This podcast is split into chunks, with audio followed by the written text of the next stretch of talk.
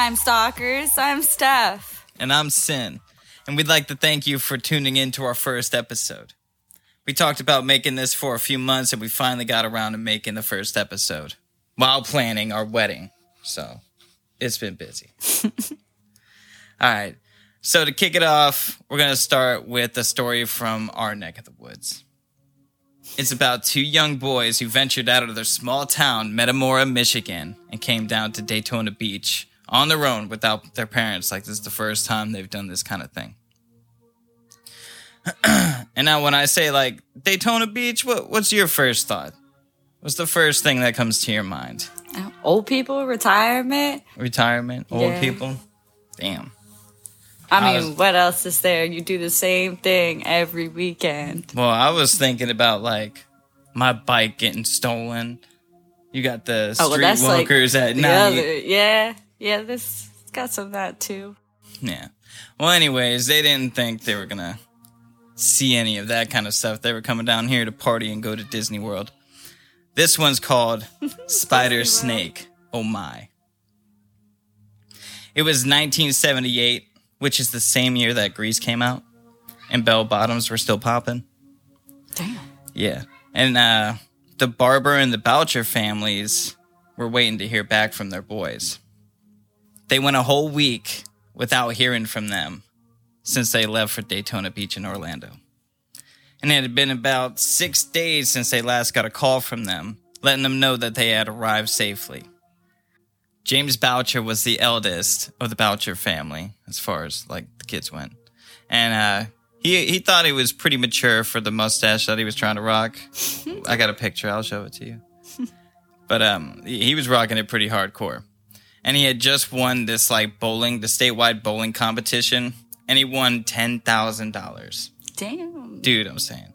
So he took four hundred out for the vacation and put the rest aside for like a brand new 1979 Camaro that he had to like order. That's smart. That's yeah, smart. And that's a sick car back then. That was the newest shit. So, side note, four hundred dollars and 1978 is the equivalent to $1,678 in 2021. What? Yeah. He wasn't playing around for this trip. That's that's quite a bit of money to go fucking partying with, right? Yeah. So, in the total amount of $10,000, that would be almost $42,000 today. I believe you. I'm bad at math. I had to Google it. All right. So he wasn't going alone, though, James. He was bringing his best friend that he had known for seven years, Daryl Barber, which he was two years older. He was 19, and James was 17. And, but he was the youngest of his siblings in the Barber family. And he had a 1972 Chevy Nova with a black top. I'm guessing these details are important. Yeah. All right. They'll come back. All right. but they're sick cars too. So, but that's how they were getting to Florida. Okay. And there wasn't any formal like agreement with the parents, like you got to call us every single day, or you know what I mean, mm-hmm. anything like that. But it was it was kind of weird that they went the entire week without calling their parents.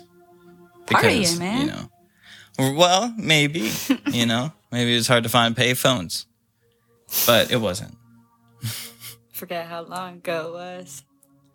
So, according to the files from the Florida Drug and Law Enforcement, or the FDLE, that we got from the Volusia County Sheriff's Office, when they arrived, they called from a Pisano restaurant in Daytona Beach. I never heard of it, Yeah, I don't know. but that was also back in the 70s.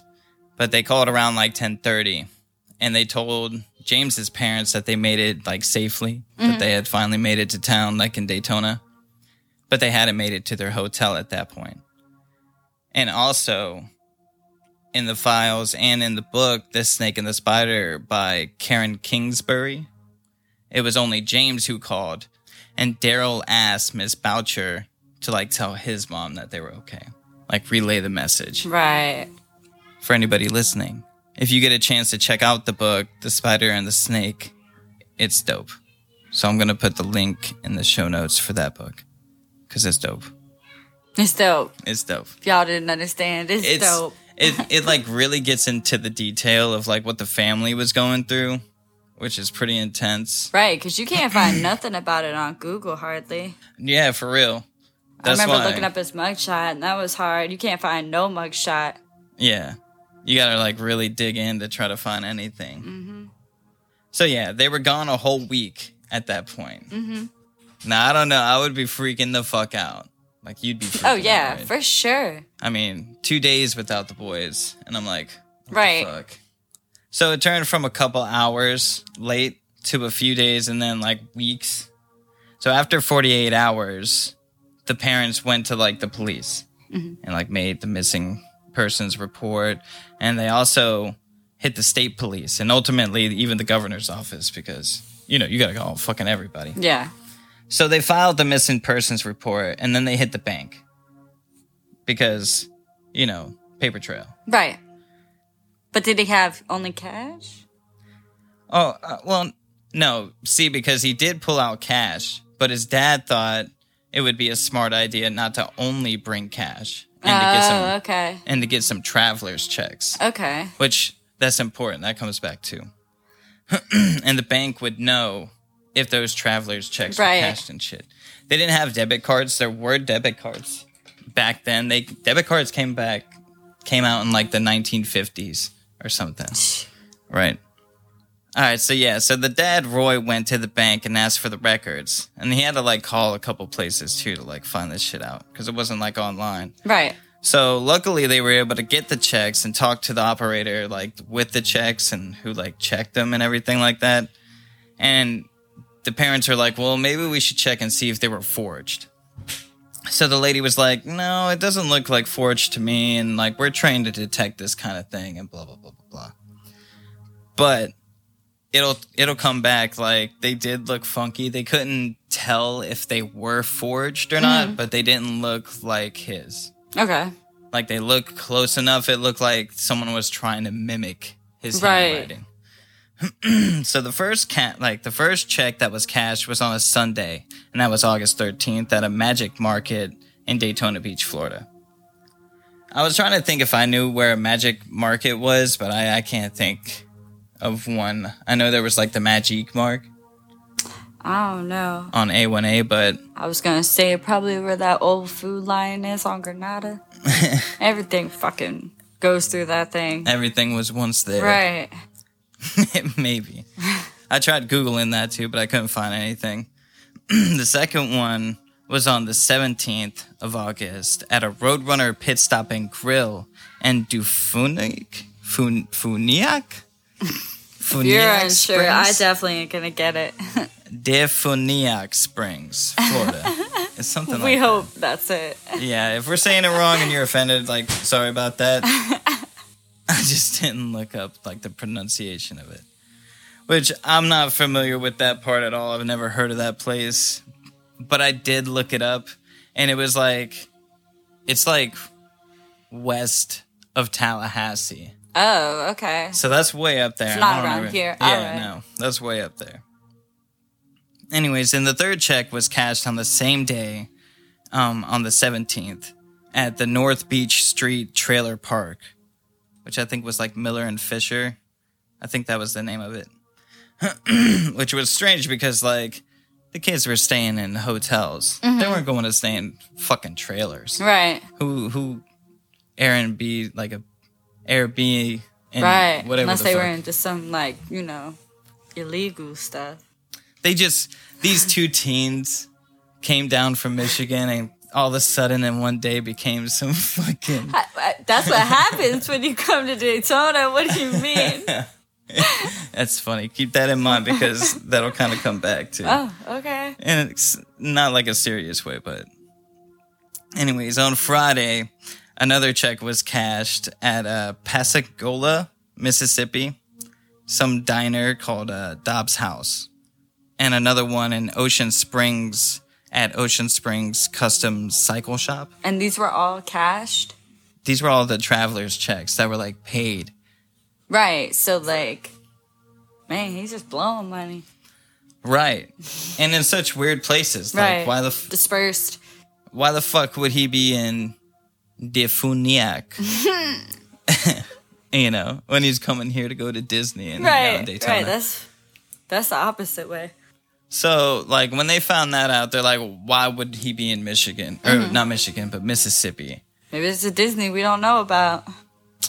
Anybody from Mississippi that got a Disney out that way? What's the cool things out there in Mississippi? Cooler than Disney. So the parents were tripping, you know. So more so now because why would they be way out there?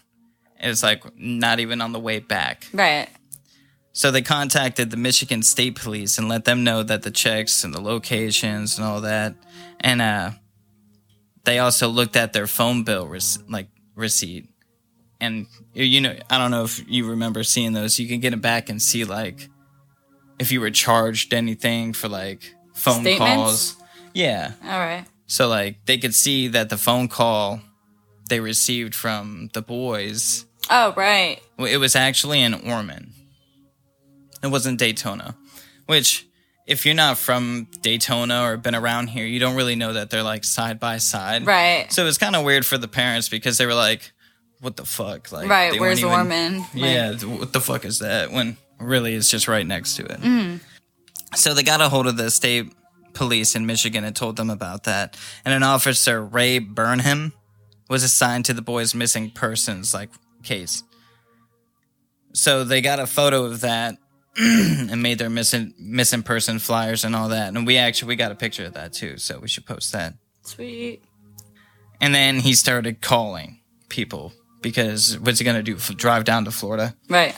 I mean, in a perfect world, a detective probably would, but I'm sure they got a lot of shit going on up there. But anyways, so he starts calling like down here, trying to figure out like what's going on and what's the mm-hmm. story.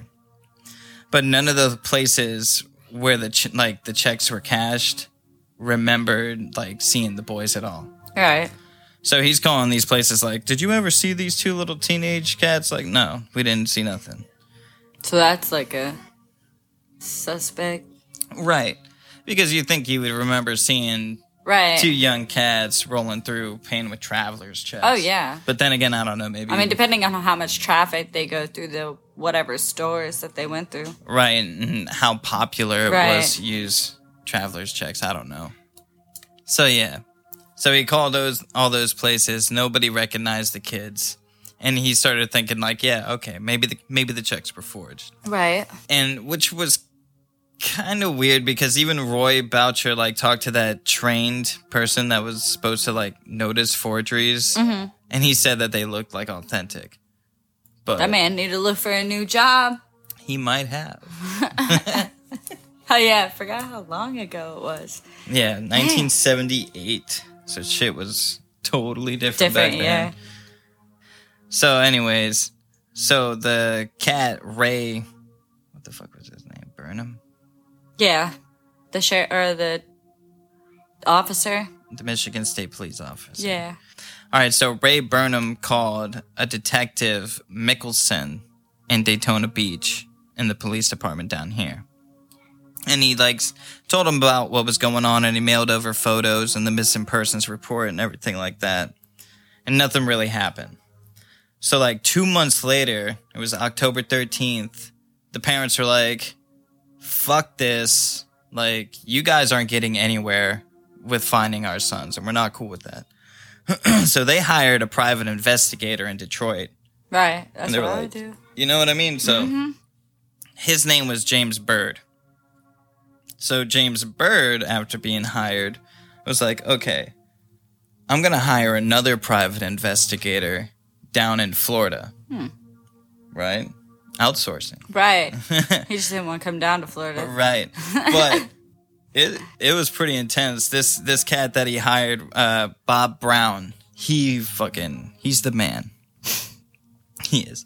So he spent about a week on the phone calling like the boys' parents and their friends and their girlfriends and just trying to figure out like who these cats are. Right. You know, where would they hang out? What would they do? What would they eat? And he was like, There's no way this is just like two teens running off Right. And partying in Florida. I mean, they wanted to go to Disney. Who doesn't want to go to Disney and don't go to Disney? Right. Especially when you're balling, Right. you know? Back then, four hundred dollars ain't even getting me into Disney. Right. Not now. Who knows back then? It might have just been like 50 bucks or something. Oh And man. and Daryl also had money too. I think he had like 172 bucks or something with him. Something like that. All right, so Brown got the missing persons like flyers and all the rundown and learned about the checks and contacted the Michigan State Police and the Daytona Beach Police and how they had talked to the detective Mickelson. And uh, he decided it was time for him to just go down to Daytona. So he came down here and he talked to the detective Mickelson about the case. And like I was saying, they didn't really have a chance to look at this case like at all because I- I think there was a whole bunch of missing persons going on in Daytona anyways, and for the reasons why like oh they ju- they were teens and they just ran off. right. that shit was real. People were doing that. So he was talking to him, and you know, he was like, "I'm just gonna need help from you. Mm-hmm. Like, you got your hands full. I'll be on this shit, and I'm just gonna need you to back me, pretty much." And the detective down here was like, "That's cool with me, man. Fuck Right. yeah." so he started working from his car, and he hired like two people. This one cat, Mike, and Rob and they were trying to like backtrack the boys' steps. Mm-hmm. So they started like going around with the missing persons reports and like showing it to people on the beach and shit. Have you seen these cats? Have you seen them? And uh, what was funny in the book, they're like, I he had to the detective had to go buy new clothes because he looked too much like a like a cop. Uh, yeah. Like I just talking to the imagine him in like a three piece suit, like walking down the beach. So they went and got like a whole bunch of tourist like shirts and shit, and just like played okay. the part. The little flowery. Right, Tropical that's, That's what I picked. Yeah, that's what I pictured in my head. Was like the, yeah, the real Yeah. floral. Dad flip flops. Yeah. So they and they were also they had a five hundred dollars like reward for any information on the flyers that they were passing out. And they went and they checked the hospitals, they checked the morgue, and then uh they started going around and like hitting the flop houses all along the beach. Yeah, so they and they weren't just like going up and knocking on the door. They were just like fucking kicking in the door and just like walking through and just being like, Can't be "Uh, doing "Have you seen this days." motherfucker?" Like, well, maybe in a flop house you. 'cause Who's gonna fucking call the cops? True. They're true, all true. fucking stoned And out. they're everywhere. mind. They ain't just on the beach nowadays. Right. So they couldn't find them or anything like that. So they started making like a map of the interstate from like Daytona to like that Mississippi town. I'm I'm not sure which one. Ocean Springs, I think, was the last one. And uh, he sent Mike and Rob up there, and they were gonna get off on every like exit, pull over, and ask people, "Have you seen these kids? Have you seen them?" Blah blah blah. So they did that, but nothing nothing came up from it. No one's seen the kids. So Bob Brown was like, "All right, well, fuck it. I'm gonna go to the places where these checks were cashed." So he went and he hit that magic market, and there was just some old like New Yorker dude working there, and he was just like, "I told the fucking cops last week that I ain't seen them kids," and blah. He's just like, "Fuck this, I ain't seen them kids." Like, and then someone I think even paid with a, like a traveler's check, like right when the private investigator was talking to him. So he was Ah, like, "You see how often I get these?" All the time. Yeah. He's done with it. yeah. I want cash. So the next stop he went to was that trailer park off of North Beach Street. Oh, and I should bring this up because there is like small inconsistencies in between my two sources. So like from from the book and the Volusia County Sheriff's Office like report, mm-hmm. there's small little things that aren't the same. They don't they don't line up. So like for instance, how many checks were cashed where.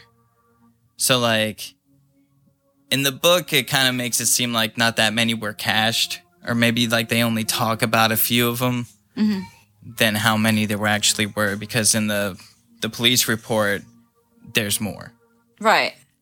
Anyways, so they go there, back to that trailer park, and uh, there was a manager there, Miss Pansy Wade. What a name. I know, right? so, and yeah, the name of the trailer park was Miller Fisher. Miller Fisher, and that was at 606 North Beach Street. And and that's why I said the whole check thing because she says that she accepted seven travelers checks there in the name of James Boucher from a man known as Snake, and uh, he was paying rent for a lot number nine. Right. So, and like that's and that's why I brought up the check thing because if you read the book, it's they don't say that Right. you know, but in the police report it did. So Snake had actually come in and paid rent in advance, and he threw this like huge party around the same time that the boys were down. And coincidentally, he had a new ass car. It was red and black. Mm. Right. And it, his story about the car was that he had got it in a fair and square drug deal. I told you. It's always Mm-hmm. drugs. Right? Well, that's that's why you come to Daytona, right? No matter what year. So, all right. So, Snake. His name was John Cox Jr. He was a former Tampa trucker. trucker. Trucker. He was a former Tampa trucker, possibly a pagan biker, and an all-around cocksucker. yeah, he was well known. Was that in somewhere? no, I wrote that. It's my own opinion. I was gonna say, damn, I like the articles from back then. No, this is my articles. so yeah, he was well known around Daytona, and especially to cops. Given to say he had a record, and um, it just so happened that the fingerprints on the travelers' checks from the trailer park and the Magic Market came back as snakes. No. Right, it, it thickens. Right. So the private investigator that James Bird, the first pri- private investigator hired, Bob Brown, started hitting the biker bars. Like I said, Bob Brown was the fucking man. He just started going around and hitting biker bars. And He's he, a ballsy man. Straight up, him he's that. like, fuck this, I'm here. a Let's do cop walking up there. So he did find one of the bikers. It was an outlaw biker. And he got a little information out of him about Snake, but he also told him about someone that he chilled with that went by Spider. Right. Fucked up name. Great names for critters. Critters. Fucking I mean, critters. yeah. So he was like, Where's the mouse? Where's the mouse? Well, there was one other person, and he went by the name of Fat Man. Right. So these That's nicknames are popping. You gotta wonder how these nicknames came about. Right. Who gave them these? Right. So he had heard the name Spider and Fat Man before. Bob Brown did at the trailer park. And he paid like $200 to that biker to find out that Spider's real name was Earl Smith. Damn. 200 Right. bucks to snitch? Right. Well, you got to remember that was Oh, yeah, that was a lot of money back quite a then. bit. Yeah. So, and that's not the first time he'll do that. And he found out also that Spider was Snake's roommate back at the trailer park. And he also found out from that cat that Snake usually carried like two loaded 38s and an ice pick with him. No, he was ready for whatever. He was always ready. He was a snake ready to attack. True that. But so Bob Brown, now knowing that Spider was the roommate, and he got Spider's name, Earl Lee Smith, he gave it to that detective Mickelson in Daytona. And then he looked him up. Boom, they got a hit. It's fucking, he was locked up. Oh, so he didn't do Yeah. it. He, well, no, he, he was locked up for weapons charges. Oh. But he was out. Yeah, and you gotta time. you gotta remember this. It happened in August when the boys went missing. We're now in October, Right. close to December. So so it's been a couple months. Detective Mickelson and private investigator Bob I thought Brown. you were saying Nicholson the whole time. Mickle Okay. Mickelson. Now we're all the same page. the detective M. Mickelson and Bob Brown. They went and uh, they interviewed Spider in the pen, and he really didn't want to talk at first, and uh, he was kind of like giving them shit until they mentioned Snake, and they were like, then they noticed that he started getting nervous and shit. He's like, "What the fuck? Oh shit!" So he did eventually say that he saw a snake with a red and black Nova, and he also seen him with a bunch of traveler's checks. And the only thing he knew about how he got those traveler's checks was that he got he had made a big hit, like he he made a big lick, Like a drug deal. like a robbery, Oh shit. right? Well, yeah, with that car and them traveler checks. Right. So after after that, he had headed up to Mississippi, and Spider hadn't seen him since then, and that was in August. Mm. I remember Explains the check. the boys went missing Right. in August. After that, a couple weeks went by, and Bob Brown went back to talk to Spider because he was like, "This motherfucker knows more than what he's telling me. Right. Like he obviously knows something else." So he goes and sees him, and Spider tells him a little bit more. He's like, "Come on, I know that you've seen these kids. Like, just just be real with me." And he was like, "All right, yeah, I did." And he was like, "All right, where did you see them at?" And he was like, "At Snake's trailer."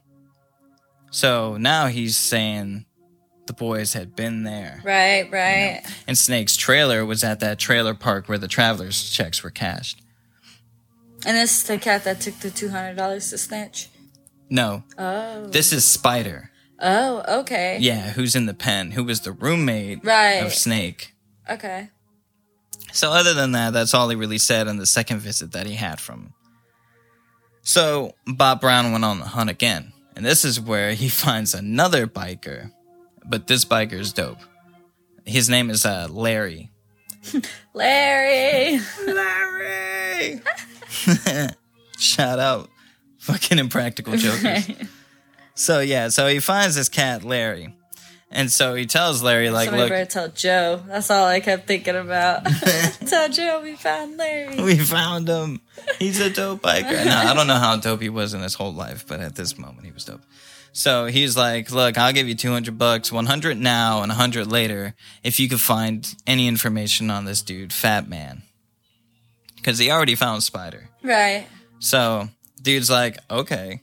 So he tracks down one cat, the biker does, and influences him to tell where Fat Man is. So then he finds fucking Fat Man. And then he learns that Snake was now living in Tampa with his wife and some trailer. And he had a nice red and black Nova in the fucking Right. driveway. And he also, uh, because I wrote, Larry was such a great negotiator he came to Bob Brown's office with the address. It was a Bayfront Trailer Park, 108 South 28th Street, Lot 40. So that's where Snake was staying now. And like that I man should have became a detective. right? Straight up. So the car was out front, but it didn't have any license plates. So they could see like, you know, the VIN number and everything, but they mm-hmm. would have to take it, go back and look it up. So while they were there, Snake's wife, I think her name was Deborah, she had she had like came home and she was with some dude too, drunk off her ass. Oh. Yeah, Of so they- course. They, get out the car drunk as fuck, and she's like, "What are you doing? That's my car. Like, I got it for my birthday. Blah blah blah blah." And they're like, "Nah, son, we're taking this." Right. So they loaded it up and they took it back to like the laboratory to like do their shit and see if they could find any clues. So Bob Brown, after after they found the car and everything, so they're like, all right, a lot of shit's adding up here. You know, the car's there, mm-hmm. Snake's not there because he had just got a new trucking job and he was out on the road until like December. How convenient. Right. But I mean, that's what the fuck he did, and I guess that's why Deborah was partying. Shit. right. So he goes back to Spider, and this time it was only because the parents. The parents are like, "All right, look, we come up with an idea. We'll pay for the defense of Spider if he can tell us like what happened to them." All right, so he went and told him like the deal, like, look, they'll pay for your defense fees, blah blah blah blah blah, and they're like, what? He was like, why the fuck would I do that? Like, I don't know nothing. Fuck you. I didn't do nothing. Yeah, I didn't do anything. Fuck you. All this. He was just being a piece of shit. He didn't care about the kids, but he did keep like dropping suggestions, like giving little clues. Like he knew that the boys stayed at the Thunderbird Motel, and he even said like, I know what number of room it was. It was 103. But that's also like an inconsistency, like I was talking Mm. about. They also said, I think in the Volusia County Sheriff's Report, it was 109. Oh, okay. And in the book, it was 103.